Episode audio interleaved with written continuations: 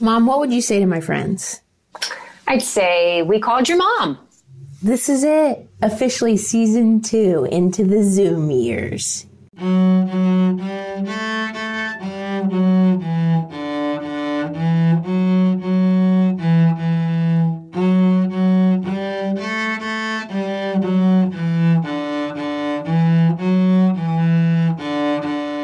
Okay, so I sync the beats to my Your iPad. iPad, so you're not linked to it with a cord.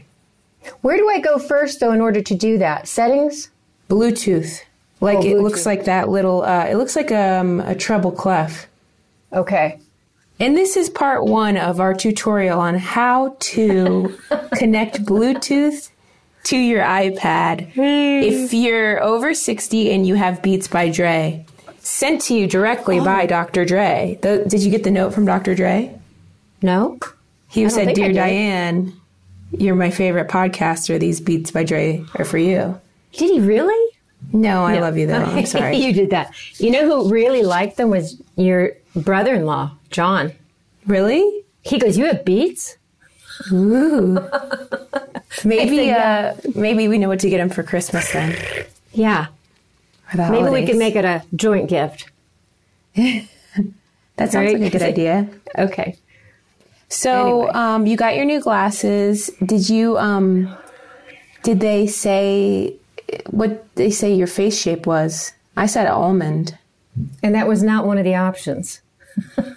Almond's not on the list. It's round, heart shaped, oblong, square. Bone. Bone shape. Boneheaded. So what did do you, you, say do you, you remember? Do you remember Carrie Trimborn from high school? Yeah. Her mom, Debbie, was the one that fitted me today. Oh, she always seems so young and vibrant. Who? Carrie was no her mom. Oh, her mom. Yeah, she was lovely.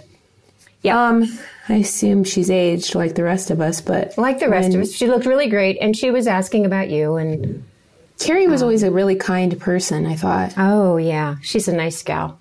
and we played each other in field hockey. And you played each. That's what uh, Debbie remembered. And uh, yeah, so that was. I was I was potentially more aggressive you think on the field. I'm a beast. you were the beast? You A were. lady But on the don't- I don't think streets you ever. and a beast in the field. That doesn't rhyme.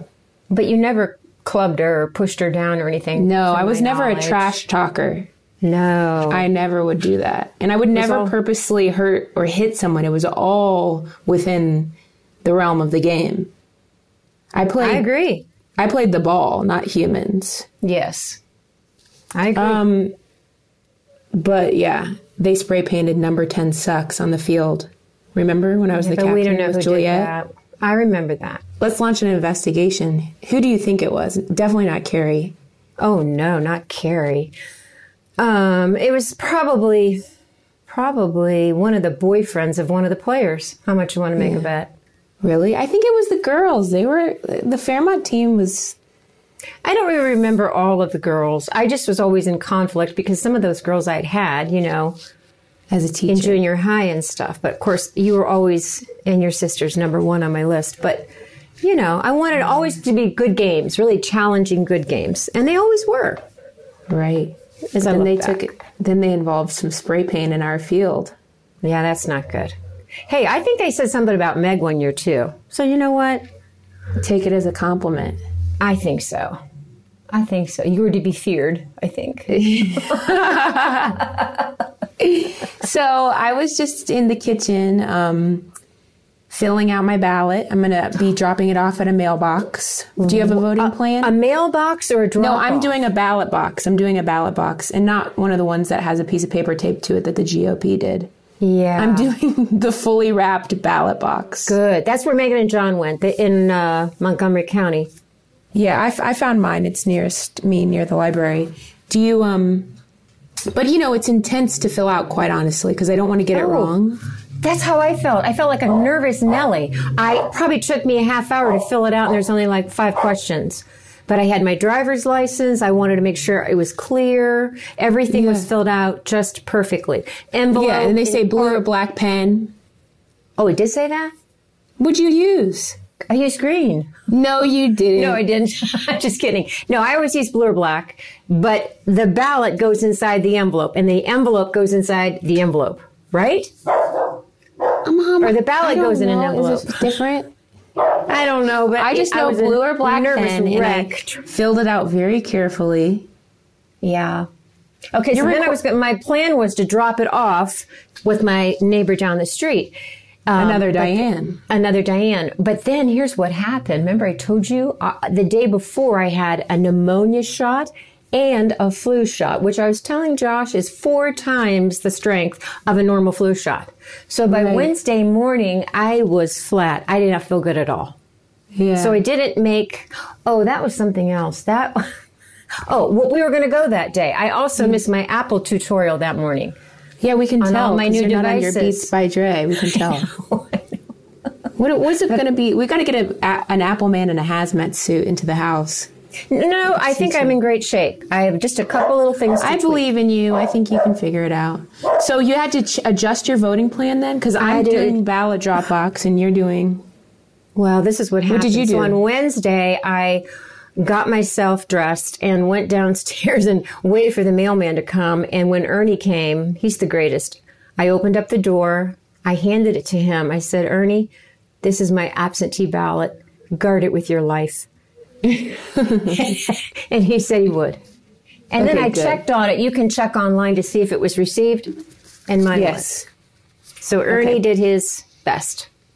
Okay, perfect. Yeah. Yeah, I would say this is the first year that I think you and I have probably gotten more involved in our local um, Oh, yes. elections. Like we always vote for, um, obviously president, and we vote for local as well. I mean, we always have, but this is the first year we've actually gotten active.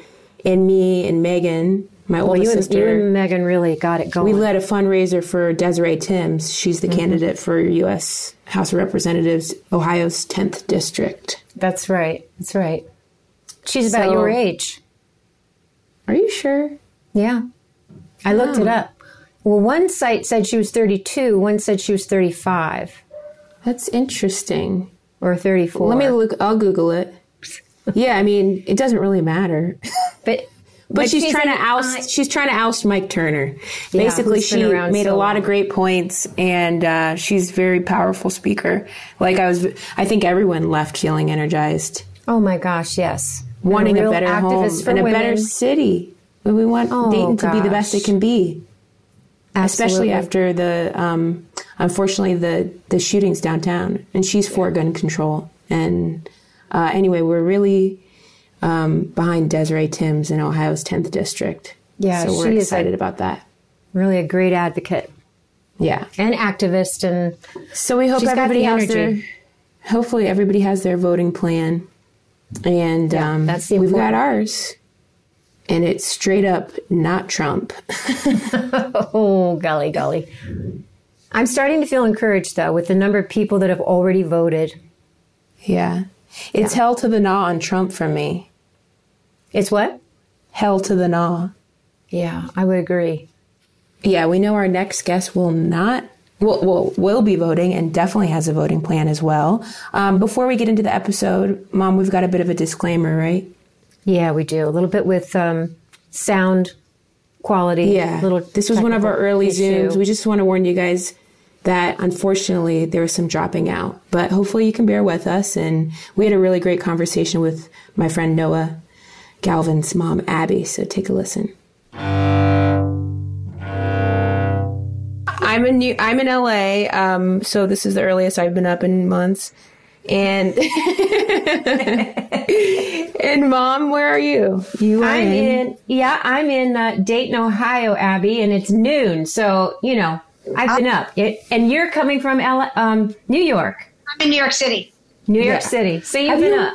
have you always um are you born and raised New Yorker? No, I was born in Chicago. I came to New York to go to college uh, at Barnard, and I never left. And I have a twin sister, and she came with me. So we've been here since we've been like 18 years old. Wow. Oh my gosh. So, you, both, went, together. to Barnard. Smart women. That's amazing. What did you end up studying? Anthropology. Wow. Oh my gosh.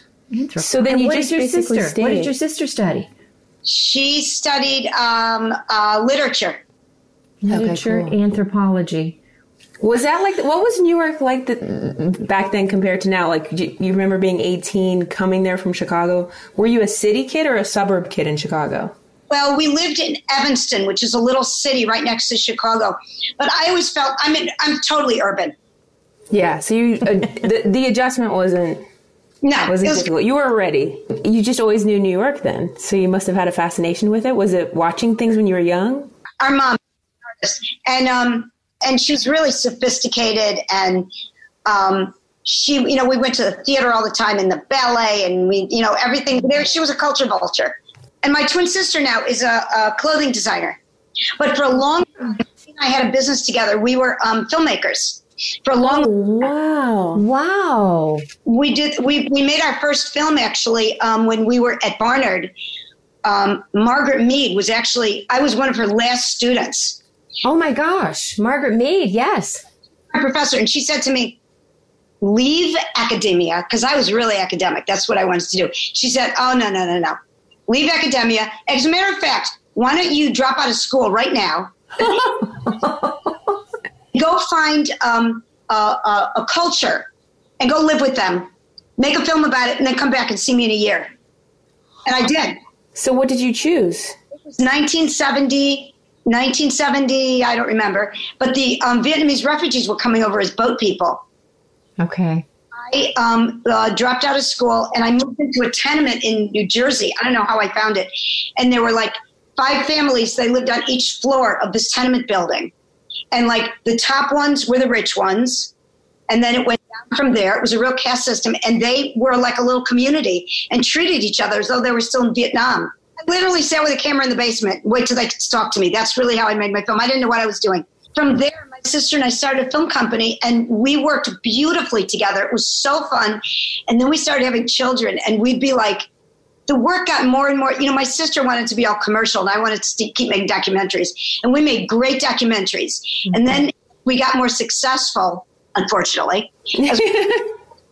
Everybody was men. We were the only women on the set, you know. And then it was like um, there would be like sixty men on the set, and we would we would start to have babies, and we would look at each other and say. This is so stupid. Like, you know, we have, we would have like clients and they would sit and they'd say like, you know, could you move that plant over? Or we think that this person has a big mouth. Or could you get someone who's a little more blonde? I mean, it was like the work got so dumb that once Pine Sol commercial, we turned to each other and we said, let's get the fuck out of here. Yeah. That's how, It was so beneath you. I mean, that is ridiculous. and my sister didn't want to run around with a camera, right, you know, in Harlem anymore. But you know, that was that was that was more fun for me. And then she married um, the uh, chairman of the board of Pratt Institute, who's Pratt. I mean, that's his last name. Right. Oh, and that I got to meet Sam. Sammy is one of right her children. Yeah, so okay, basically so the listeners know, you know, Abby has three amazing talented children. We're specifically talking about your youngest offspring, Noah, this episode because I'm closest with him even though I've had the pleasure of meeting your other children.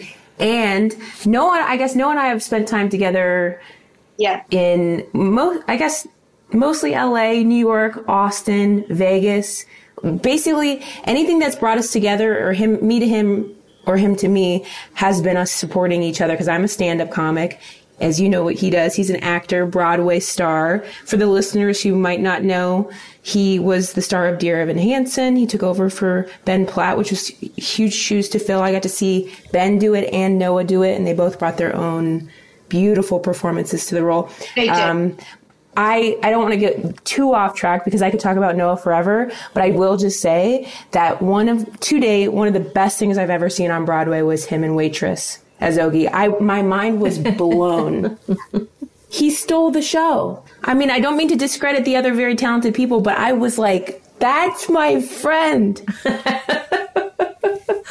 And then he came. in- Yeah, we spent. We just had some adventures all over town. He, he was at my half hour Netflix taping for my special, and then he brought Sam and a couple of our other friends, Molly Gordon. They came to see me at Gotham Comedy Club in New York.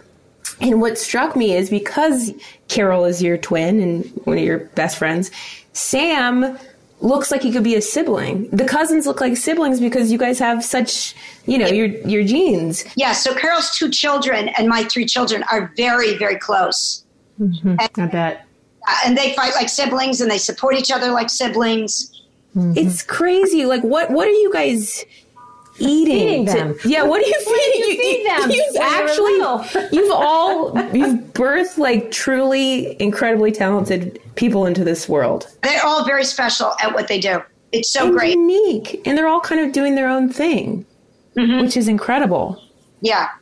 And as a guest, like for you and Carol, did you live close together? And like, I, I have twin questions. Like, I Yeah. bet you guys are really close. Like, do you, can you, you know, everybody jokes like you can feel each other's pain and stuff. We're really close. We live right now 10 blocks away from each other. wow. And I teach, um, I, I'm, I own a yoga studio. So right now I'm all on Zoom and she demonstrates for me.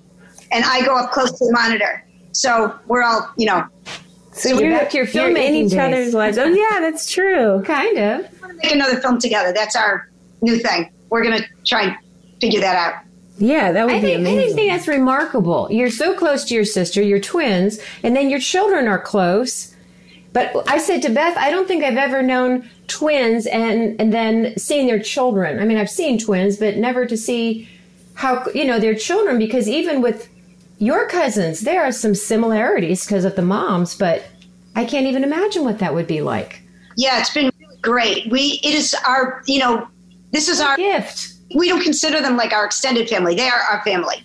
We have vacations together. We do holidays together. We see each other on the daily. Our Sammy, one of her children, live with my daughter right now. oh, okay. Yeah, and so it's been, um, you know, and like Noah was her uh, maid of honor. Oh, I love I that. love that. I'm trying to think about who would have been closest with Noah, I guess, coming up.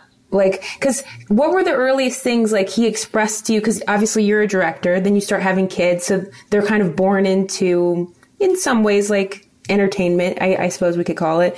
All So, in the arts, all of them. yeah.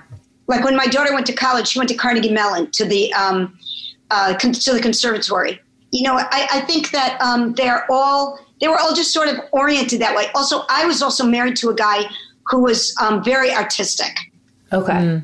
All those influences. Yeah. They all absorbed. Yeah, and he was a psychoanalyst. But um, and they all have that as well. My sister and I went to psychoanalytic school. I married a psychoanalyst, and they also kind of see. They're all sort of like that, you know, because they're all grew. oh, They all grew up kind of, blah, blah, blah, blah, you know, are talking together. And I have to say that it didn't do much. It was really where they were going to go, even if I didn't introduce them to like an acting class or a dance class, which is where we all started. That's what I wondered. Dance class, vocal lessons, theater, all those things growing up. They're all, yeah, they're all Yeah. that way. Mm-hmm. Noah and um, his cousin Julian are the same age, and Sammy and my older son are the same age. There's also another sister that we have, and there's her son uh, works with one of my uh, one of Carol's sons. Oh, how wonderful is that? Yeah, and it's a beautiful thing. It's the best thing in my life. Yeah. Yeah, I was gonna say too, because there wasn't it. How did he sneak? Noah, his earliest role was it Les Mis, and he snuck off to audition. Is that what it was? His earliest role was in our community theater. He was Oliver. But actually, before that, I do have to say, no, it was Charlotte's Web. And he forgot his lines. And I was sitting there with my sister's husband, and we were like squeezing each other's because there was this, it got so long. The audience started to like look around, like, ooh, whose kid was this? And I knew it was my kid. it's just, I knew it was Noah. I knew it. I was so mortified. And did it come to him? Did he finally remember? out or he made it up. I do not remember. And Noah's been doing a lot of that all his life. Like he was the penultimate, like such a professional. Like he was once in this. Um, we were in Cincinnati, and he was in this show called Ace, and he was the lead, and he was like eleven, and he had this full voice. He was a little chunky kid back then, and I, I'll never forget it. My parents were sitting in the front row. My parents were not like sta- like they were not involved grandparents Okay. they were into each other. And um, my father had this beautiful voice. And he was a. Um, I think we all got our voices. We all sing. We all got our voices from him. Oh, wow. He would have been an opera singer, except that he had to be a Jewish doctor because he was an, an immigrant. So he's sitting in the front row and he's listening to Noah sing. And it was Noah sang this beautiful song. And then at the end of the song, this very beginning of the play, this bed is supposed to come across, moving across the stage. And then Noah's supposed to climb into the bed. And he was, you know, maybe he was 10. And the bed didn't come in. And I'm watching Noah up there, like he finished his song, and he's like, Where's my bed? So what Noah does, he gets down onto the floor, lays down, he goes like this, and he goes to bed. Aw. And I thought, oh my God, that is my kid. He My improvised gosh. it. I've always thought of my daughter too. When she's on stage, she's a pro. She's going to make it happen. It's going to be good. And Sammy too. When he's on stage, it's good. yeah, but to have the wherewithal to just go on with it, just go on and Skin play the part. Yeah. Yeah. The Charlotte's Wow. Web was a for, for, must have been a formative experience. He was like, I'm never going to let that happen again. Um, my daughter Emma, when her first recital came and she was going to dance, and she was a beautiful dancer, and she forgot what she was doing. She ran away. You just ran off the stage? Yeah. I thought, oh my God, she's never going to be a performer. Okay, well, And that's fine. You know, oh my gosh. Oh, Yeah, I was gonna say too, like um, some of Noah's friends that I. So I worked. I'm trying to remember. He didn't come visit us, but I got to work with Molly Gordon because I was the on-set writer for Good Boys, the movie, oh, yeah. And so um, worked with her all summer, which was just a blast. And it was fun because Noah prepared us. He was like, you know, that's one of my best friends, my best friend Molly, and so I'm so excited for you to spend time together. And and we grew close and. Um, and I was going to say, like, how did they end up meeting? What was their story? Was it a camp or school Um, together? It wasn't camp, it was some show they were in. Because they have, he has, you know, again, I guess maybe it was growing up in New York or him going to a performing arts school, but his core group of friends is also so talented, you know? because you know he really meets people from how he works. He makes friends. Mm-hmm. with them. You know, like True. whatever her name is, who played his mother on that TV show. Martha Plimpton. Right. Yes, and that's how. So I, that's actually how I met Noah. Was yes, my friend Mary Hollis Inboden played his aunt on the show. Yes. Yeah. Oh, oh, So- and great friends. Yes. And so Mary Hollis is the one who introduced me to Noah. I came to visit set when they were shooting the pilot. And it was one of my earliest times on set because really I'd just been a stand up comic for years. I, and I started in Chicago. But Chicago was a great place to start stand up because, you know, like, I, I guess the way to describe it or people describe it is kind of like under the radar. So you can build who you are and figure out your act and, as best you can before shooting off to one of the coasts to where you should some be a fairly finished product to you know to sort of present yourself in that way i think So, Diane, are you um, a performer as well? Well, it's funny. Beth was telling me when she was trying to uh, arrange our, um, you know, our podcast. She said, "Well, Abby teaches yoga, and she has a class, and she's doing it on Zoom." And um, well, I have to tell you, I did all kinds of research on your yoga. I go to I go to yoga like I've been going about almost four years. Oh. But when I was reading about your Katonah, is that how you say it? Katonah yoga. Katonah Yoga. Oh my gosh! It the the Taoist principles, the the geometry, the Chinese medicine. But what really intrigued me was you are right that I go to my class and I haven't gone in three months because of the uh, quarantine. But when you go, what what I thought you were saying in this article you wrote is that you do go and you memorize the poses and you kind of go through the motions, but yours is not like that. It's like it it takes you away from that. So it's not just what first nature, but it's second nature in the way that you set up the class. And so I was telling Beth this and she goes, "Oh mom, that sounds amazing." I said, "I wish I lived in New York so I could attend one of your classes because when you're talking about organs and bones and how they work together, I'm 69 years old. I have osteoporosis. So do I. Everybody does. You know, everybody's going to get osteoporosis. That's just when the bone is thinner, thinning faster than it's building. Okay. You have bones that are thinning, and you want to really be able to keep your Strengthen. yeah. The way to strengthen a bone is to flush a bone. Bones are like wind tunnels, and you have to flush them, otherwise, you get crap in them. And then people say, I have arthritis. They don't have arthritis, they have crap in their joints.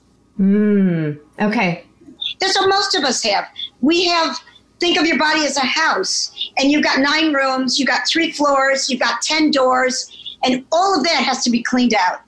And if you don't clean it out, well, then you get garbage that collects, and any garbage mm-hmm. has to be pushed out. Like when you have to get, like when you have a cold, you have to push out a memory. Right. So when you go through your your classes, the the the I was watching some where someone was like horizontal on a chair, and there were people around them helping them with the pose. But how do you flush out the bones? I mean, is it through your through the yoga, through the practice? Yes, it's really yes. It's the technique of doing the practice. Most practices are done with the teacher giving you cues. Yoga is a dialogue between the mind, the body, and the breath. And basically, it is like so you don't lose your mind. yes. Yes. Right. And you live in this house and you want to have a good narrative. You want to have a good life. And right. Say like, oh my this hurts, oh my that hurts. It's like, no, your life hurts.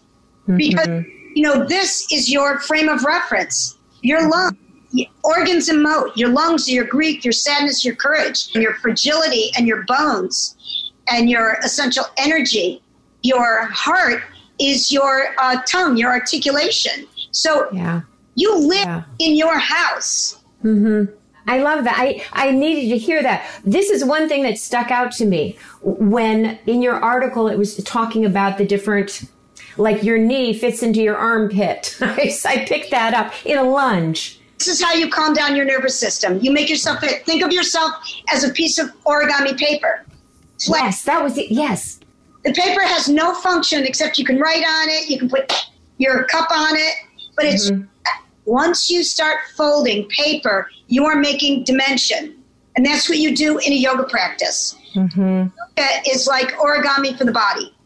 Mm-hmm you know, the patterns you were talking about patterns and nature and yeah you, so do, you are just part of nature so your ears yeah. size and shape is your kidneys mm-hmm. this is the bottom of your pelvis this is the you know you've got three floors they all match so when i read bodies i look at someone's heel of their foot and i see the heel of their ass you know i see the heel of their skull your back is the mineralization of your age so this is your back and the top of your foot is your back, and here's your back, and here's your back.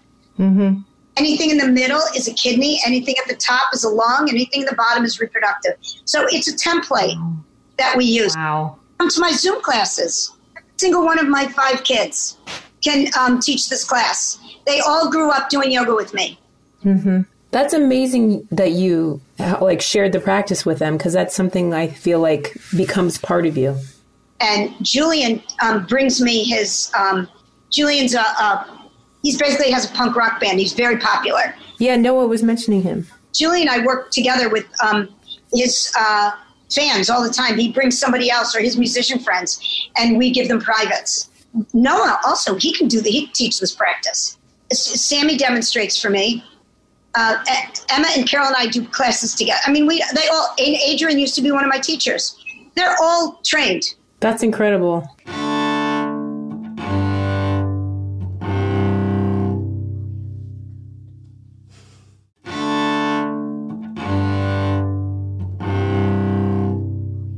More thing, Abby. I was really drawn by this. When you're talking about your different poses, and um, it, these two quotes popped out at me when it says, How do you get out of your own way? And how do you get over yourself?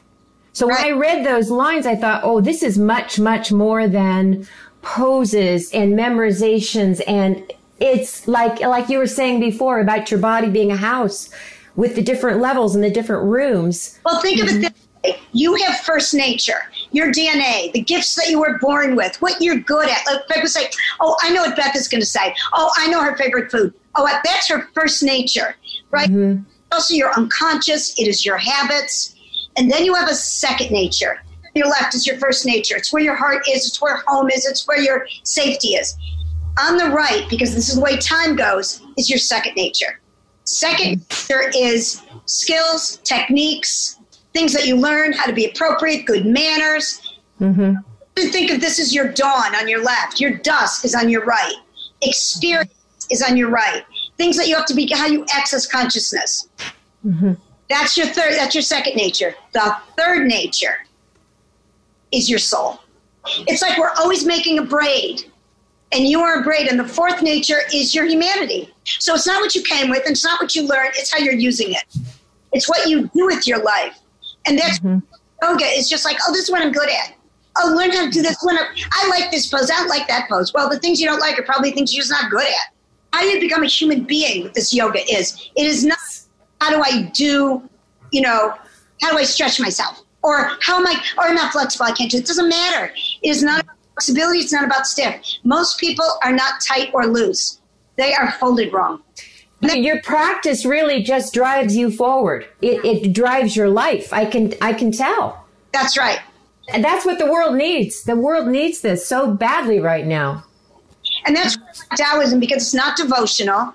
People, we don't have to pretend we're Indian for an hour and a half to do stupid yoga.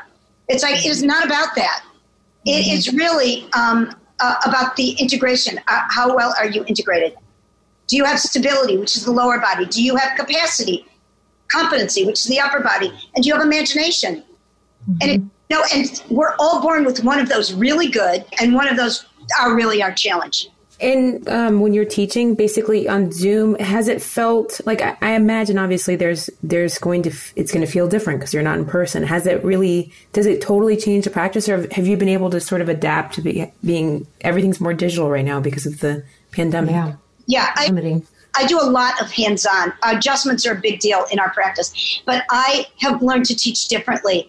And it's been so great because we have this community and we all unmute ourselves and talk about what's going on, or we spotlight somebody and then we all talk about why they're what they're going through. You know, it's just really great. Also, I, I read bodies and I have a lot of um, workshops. So the pandemic has been great because I travel all over the world and I've got people who can tune in from Europe, from LA, from like mm-hmm. everywhere. So I do these workshops instead of with 20 people in the room, I have 70 people in the room. So it has been, for me, this has been my most favorite thing. So That's amazing. Great. That's right, great because you have you've traveled. I know you know you're you've been literally all over the world and taking workshops. And is it is it taking workshops and teaching? Because you've been in like t- like the list is endless: Dublin, London, Taipei, Swi- Zurich. She is the workshop, I think. I didn't get here overnight. You know, I'm 65. I had a lot of mm-hmm. careers before this that took me to this one that used everything because you mm-hmm. don't just become a this, you add it to who you are. It's part of your narrative. And so when I found yoga, it was the marriage of of filmmaking, of academia, of writing, of you know, just of being a mother, of teaching a Hebrew school. And, And so healing. Would you call it healing or no? I don't refer to myself. I refer to myself as an educator. Okay. what I do is um, I- I'm a great observer. So when I read bodies, I can read your issues, but it's not because I'm a seer. It's because I really have technique. I become a really good swimmer. Do you know what I mean? And after you become a really good swimmer, you can teach people how to swim. Yeah. Like Yeah. it's just like by in time, and everything is in time, right? I will say too, like having you as a parent too, and then you know, I think I can definitely see it in your children. Even with Noah, he's so you know, I'm he's so articulate. You know, he really sees people's family dynamics. Um, he really can. Uh, people uh, confide in him. He really has a humanitarian's overview. I mean, I don't mean, I guess it sounds ageist, but he does seem wise beyond his years. You know, Yeah. I think he has friends of all different ages. Friends of all different ages. Yeah. Um, Oh, I know what I was saying, Abby. When you asked me earlier if I'm a performer, I Yeah. teach. I was. I retired three years ago from teaching um, elementary and middle school music. so Oh, nice. I retired, but I teach privately now. But again, with the quarantine, I have right now just four students out of well, I had ten that I teach, you know, on the on FaceTime. But I it's such a different experience to try to teach these little ones when you just want to, you just want to, what, what could take one second to correct? Like someone's playing the wrong finger on a chord, you could just say, try that. It ends up taking so long. And that I find frustrating. Yeah. Or just to be able to interact with these children who are just, I love them so much. But I've had a little challenge with it. So I, I'm trying to embrace it because I think we're going to be teaching this way a little longer. I really do. Oh yeah, I mean, I know you, New York. I'm not going to open my studio. I, am just trying to adapt. Like I bought a huge, like a 65 inch monitor. Uh, that's really helpful. Yeah, I'm glad it's going so beautifully for you, though. I mean, that's This that's is- terrific. I love quarantine. This has been great. Honestly, I have too. I, I you feel have. You've said that many times. yeah, I felt like, you know, I, I know that, um, I think I've been hesitant to say it because I am so work driven, I guess. Like, I feel like I always should be doing something. But the fact that the world said, like, no, everybody needs to stop. I mean, especially with stand up, there's like always this pressure to create more material, to get on stage, to get out, to go up. And I recorded my first hour special on March 7th in Minneapolis. And then Oh. the following weekend, like the world pretty much shut down. And so my my special comes out next month on HBO Max. And oh. it's almost like such a strange Wow.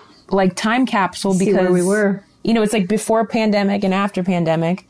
But I was ready for the break. I, I worked for three years to build that hour. Show me your hands. Show me your hands. Like yeah. the backs?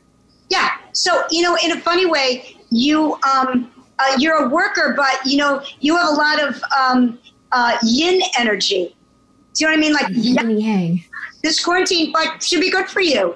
It, it helps you chill a little bit and be reflective and go in and find your depths. You know, and that's really a piece of you that you know when you're working all the time, you don't get to uh, investigate. Yeah, I was like a much needed break. And then I, I will say too, like, I think I'm like happy to be inside and I have projects that I'm working on writing. And so those I'm working on.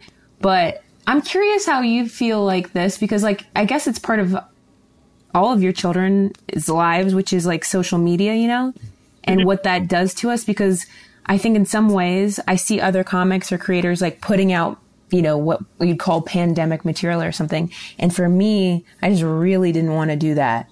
I, I just wasn't up for putting myself out there during this time. And I have a weird, ex- I have a weird relationship with social media already. Like, mm-hmm. I think my stand up is very vulnerable. And so I allow that there.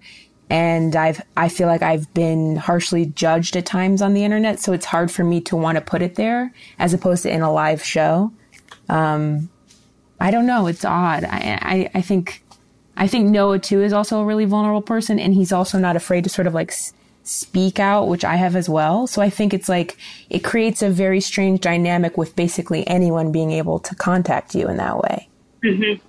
I think, you know, I think it's really tough if you have a thin skin. I think it's really, you know, because social media has the capacity to be so powerful and such an advocate for things that are worth having. You know, it's like, you know, social media, it's, it's um, not by its nature, it's by its use, you know, has sort of been co opted by a lot of aggression because people be anonymous. But on the other hand, you know, it's so counterintuitive because it's so not anonymous. Right. Like, Right. That's right. you know, I think that's been hard for Noah actually when he was young and started out and blah, you know, and wanted to be articulate and participate, you know, and tripped over himself a little bit. And um, I think that uh, you really have to learn how to have good boundaries. And I think that's true of anything in life. And social media is just one of those things. You know, social media isn't by its its own. It's correct. It's it's either uh, corrupted, co-opted, created by all of us. So the more rich humanity and um, that we can appropriate to use it with, the better it's going to be. And the more polluted and toxic, it can be that. But it's one of those things that is so amorphous that you can make it. You know, it can take on lots of forms, and I think that it does. So I do too. you know, I don't. I, I think it's a beautiful, beautiful, amazing way that has moved our culture. you know, unfortunately, there is always going to be a strength and a weakness. You know, just like everybody's strength is also their weakness. Mm-hmm. But again, anything that's personal is really only partial. It is only, um, you know, like if we're having an argument, it's what you say, it's what I say. If it's my personal point of view, it's only partially the reality. It is Mm-hmm. partial of the whole narrative. The problem with social media is that it gets so polarized. It doesn't have to be. No, and I think too the I, the lesson learned too over time, at least for me, is like not being a sieve or well basically actually i should not not necessarily a sieve sometimes i feel like the the positivity that comes i do feel like a sieve instead of absorbing it and holding on to it it's just like boom and what i'm collecting is actually these chunks of negativity but i think it's like worth it for me like you're saying you don't have to absorb it you have to be able to say like okay well that's your opinion if someone sh- snaps something at you say well I, I don't have to accept that if i if i want or not Things like that are about having the right boundaries. I think the boundaries are really important. I love what Abby said about vulnerability. That's maybe your one of your gifts, but it also can be something that just wounds you um, when you don't have those boundaries. When you're not able to, like you just said, Beth, with a sieve, to hang on to the good and then disregard. Not if it's not any doesn't serve purpose for you to disregard it. Let it go. Right. We were kind of talking about that actually. None of it is. It just the problem with with social media is that it's polarizing, but it really doesn't have to be. And I think that, and it's not even that you want to push away the bad. It's just that if you have good boundaries, you know who you are. If you have good boundaries, you're n- you don't have Swiss cheese. yeah You know, you're not Swiss cheese. You you know, you um, take what you hear, take it in. It's like feelings. Have your feelings, but don't listen to your feelings. You know, it's like you know, you don't live with your lunar side. You don't live with um, the first thing comes into your mind. You consider it, right? You wouldn't. You wouldn't um, make dinner by just throwing shit in a bowl. You might use a recipe. Now, come on, Abby. That's how I usually approach a meal. Right, Beth? that's that's because that's because mom's meal is cereal so she's just like I, I, I know what you're saying, but yeah.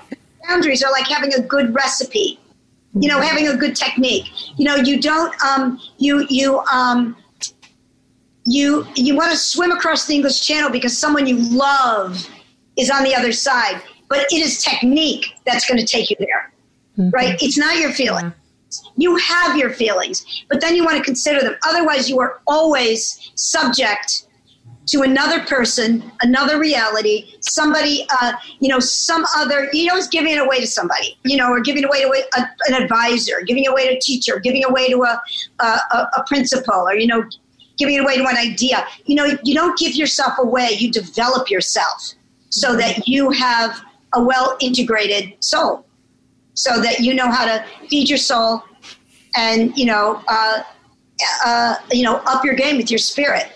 Mm-hmm. I was gonna say We, need, too we, like you need, we needed to hear that today, Beth. We needed i that. know We did. ultimately because like i think too i'm just like Did something happen? I think just the media or the pressure to, you know, say to yourself, oh, I can do that. You know, um, I'm up for that challenge. But are you really?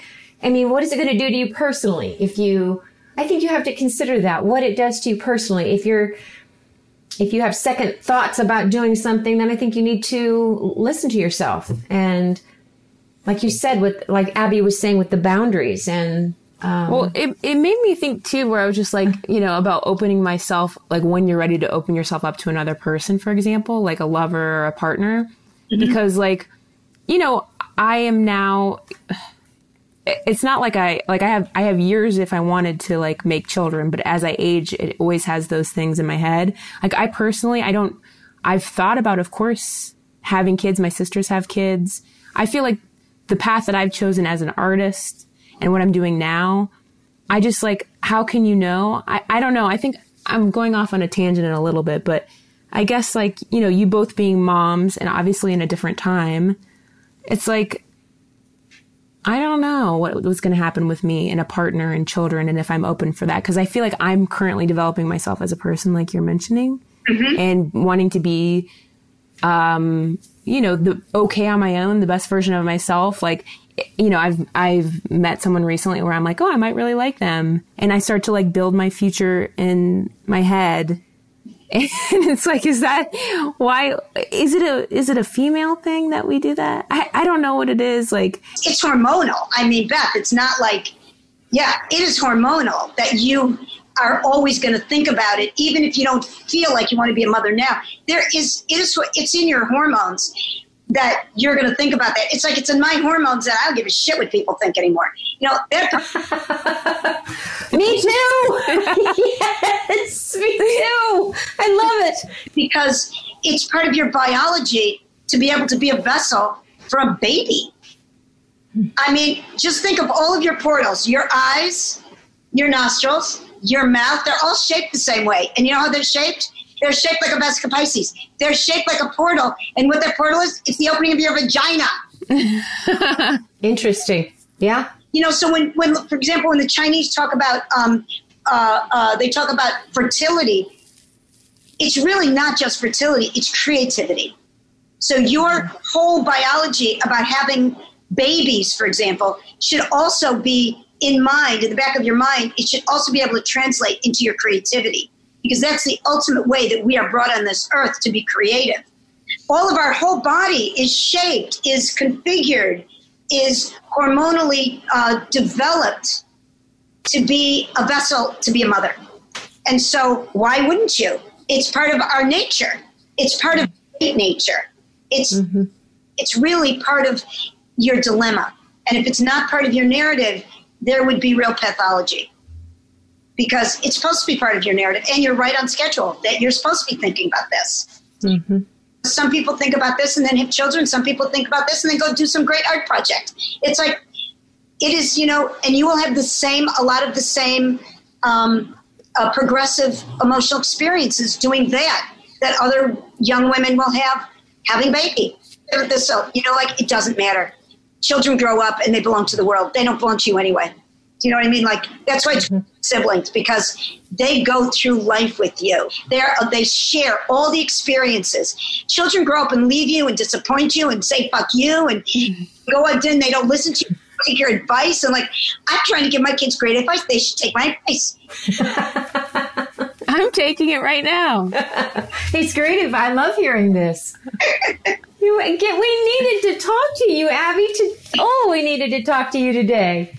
I, I know hear I, from you. I think too. I'm just like even you know. So like I mentioned with the special, that's something that's an hour of stand up comedy. I've been doing comedy now for what 13 years, and the morning after that I filmed it, I woke up and I just sobbed, and I think that's now been what March, April, May, June, July. Is that four months or something? Mm-hmm, about four and months. I'm and now and now that it's pending, it comes out August 20th. I'm feeling things again because it's about to be shown. Like what I did is about to be shown.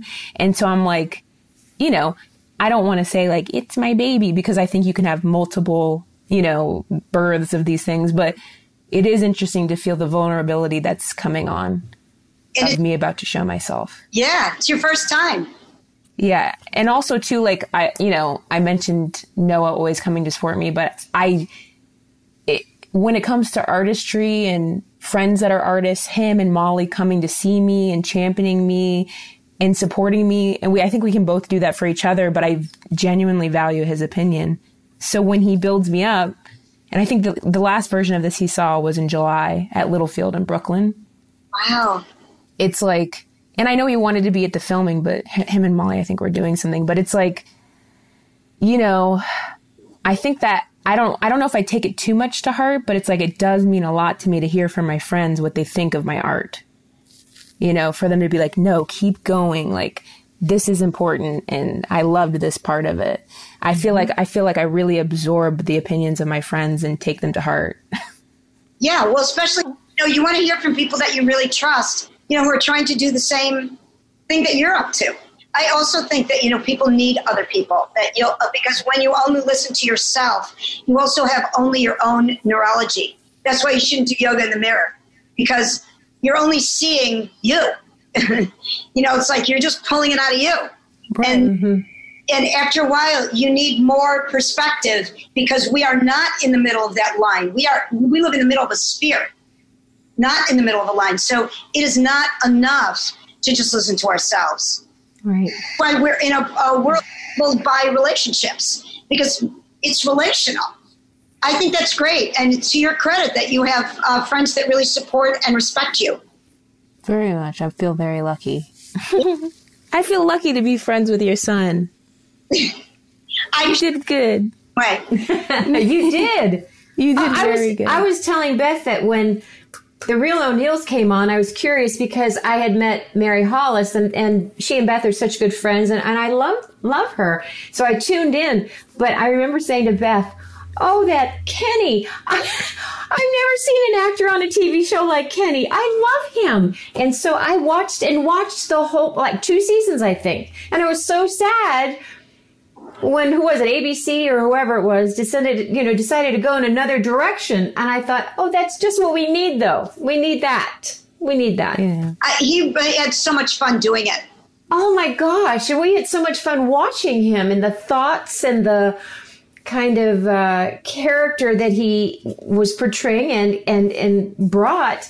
But uh, I thought it was a wonderful show. I was really sad when it they probably picked up another police drama or medical show and you know boy i loved that but that was my first introduction to noah, To Noah. and what a talented what a talented guy his singing, his across acting. multiple mediums. I think that's the other thing. To me, like I do other things, I suppose, like writing or performing things like that. But really, it's just one of the events in this greater, you know, like sitcom acting is just one of the things that he can do. But it's odd because it is so controlled and there's so many limitations on it. So it can be disappointing. It can be a letdown. It can feel commercial in so many ways.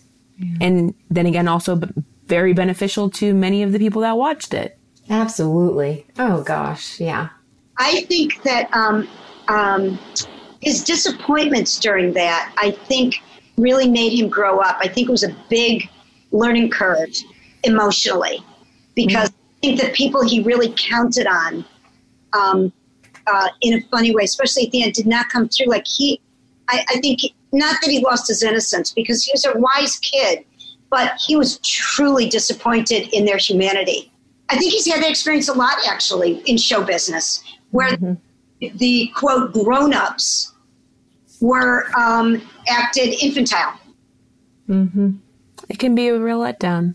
Uh, grown ups in his life, um, first life, you know, uh, were not infantile. That um, I think that, that in show business, I think it's sort of one of the things that he has um, that he has seen that um, he has to watch who he counts on. He has to really look at people to know if he trusts them and are they making decisions for the right reasons. I think too, like I can relate to him in that, uh, you know, I'm the youngest of three. He's the youngest. Yeah. We are by nature in a lot of ways little entertainers for our family. And I think when you enter this business, which is going to commodify you in some way, even though I don't like to look at it like that, you know, I don't see myself as some sort of product. However, I think when you have, at least for me, this kid sister role, when you're put into these high profile situations, you expect like you're saying, to have the people above you, your older sisters, your siblings, you count on them to sort of be in charge in a way. So what you learn, at least that I've found, is sometimes those people are not are not in charge, or don't have your best, they aren't your big sister, you know, at all. And so I think what, mm-hmm. t- what it takes then, at least for me, is t- to no longer be like, well, I'm just kid sister and I entertain and I'm here to have fun. It's like, oh, I might need to be in charge. And how do I step into that role, that more of a power position instead of being kid sister and playing more of a, I guess, parent, parental role over myself and take, you know, I would like to see him take charge. He loves to be in a show with everybody else, but eventually Noah is going to have to step up. And um, I'm trying to encourage him to write something now. You know, he and he's a beautiful writer, and he's so um, psychologically adept, and um, he really does have an overview, and he's so perceptive about human nature.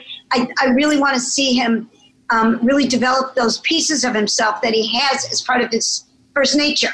Mm-hmm. Yeah, and I'll be there for him with that too. Like I, will mention it to him. Just I, I, can be a sounding board, but like I'm older and I've had to do that more recently. Where, mm-hmm. I, like like I'm saying, I'm in charge. Like I have to step into that leadership role instead because you know I I'm working. I'm writing my own show right now that I sold, and to even get to that position to think like I can do that because I was just working for writing for other people, writing for people I idolized you know, writing for television. And then it was stepping into the role to pitch my own show and say, I can actually do this on my own. You know, mm-hmm. I can mm-hmm. run things. So it takes work and he's younger than me and he has time, but but then what's that mean? Why does he have to why does he have time? Why can't he just grab it now? And I think in my head I thought, well, I have to pay my dues and I have to learn and I have to do this. It's like you can also take it now. Right. And make it happen. So I think that's mm-hmm. something I learned and you know this pandemic has really allowed everybody to instead of like you know to go in. Everybody has become more more reflective. All the doing that we did, the pandemic has made people more into uh, beers and not just doers. And I think for a lot of us mm-hmm. who do do do do do, I think this has been really um, interesting, Beth. That um, part of what uh, uh, part of what a really good life is going to give you is a reflective life. Pandemic, I think, has been a real boon to that. I think mm-hmm. an opportunity to really look in. I honor it. That's why I think it's been so great. Yeah. Mm-hmm. Thank you so much, honestly, Abby, for I don't want to keep you too much longer, but I just want to say, like, thanks for taking the time to share oh, and, and, talk with what us. What a joy. And I really want to say anything for Noah. I so believe in him. He is um, he, I mean, I really say this. I don't say this. It's like, oh, he makes me laugh. I mean, he makes me laugh. Like, he lightens my load. Do you know what I mean? Mm-hmm. Like, life has levity when he's around. And I, I, I could cry how much I, I just, I believe in him. I respect him. I just, you know, the more Noah, the better. I agree. I agree with that. The more Noah, the better. that's, a good, that's a perfect place to end. yeah. Thank Abby, you for your time. Carry on with your yoga. I'm so interested. I yeah, we'll get mom. Like we'll, we'll, try to pursue. figure it out. Oh, mom, yes. I can help you too, and then okay. you can do a class at home because she has it. She has her mat at home at least, and you have plenty of space. Got my mat, yeah. but I, I, I just feel like Mm, what a wonderful way to spend the yeah, last I think it's going to be very Thank different you, than, the, than the class that I took with my mom, where I think the main po- the main position was just like it felt like rock. Yeah. he's, so he's great at this. Yes. Yeah. All right. Okay, Thank cool. you. You stay well. Carry on. Thank you so much, Abby. Have a good day. Bye. That was our episode with Abby Galvin. If you want to just, if you're interested in learning more about her work, go to thestudio.yoga, www.thestudio.yoga. And Katonah um, Yoga. Katonah Yoga? Yes, but that her website is thestudio.yoga. Oh, that's so right. check that out if you want to know more and uh, what she's up to. And then if you want to see what what Noah is up to, his handle on Instagram is Noah E Galvin and uh, he's always got some great posts and um, check him out and follow. And uh, we love you. And bye. Love talking to abby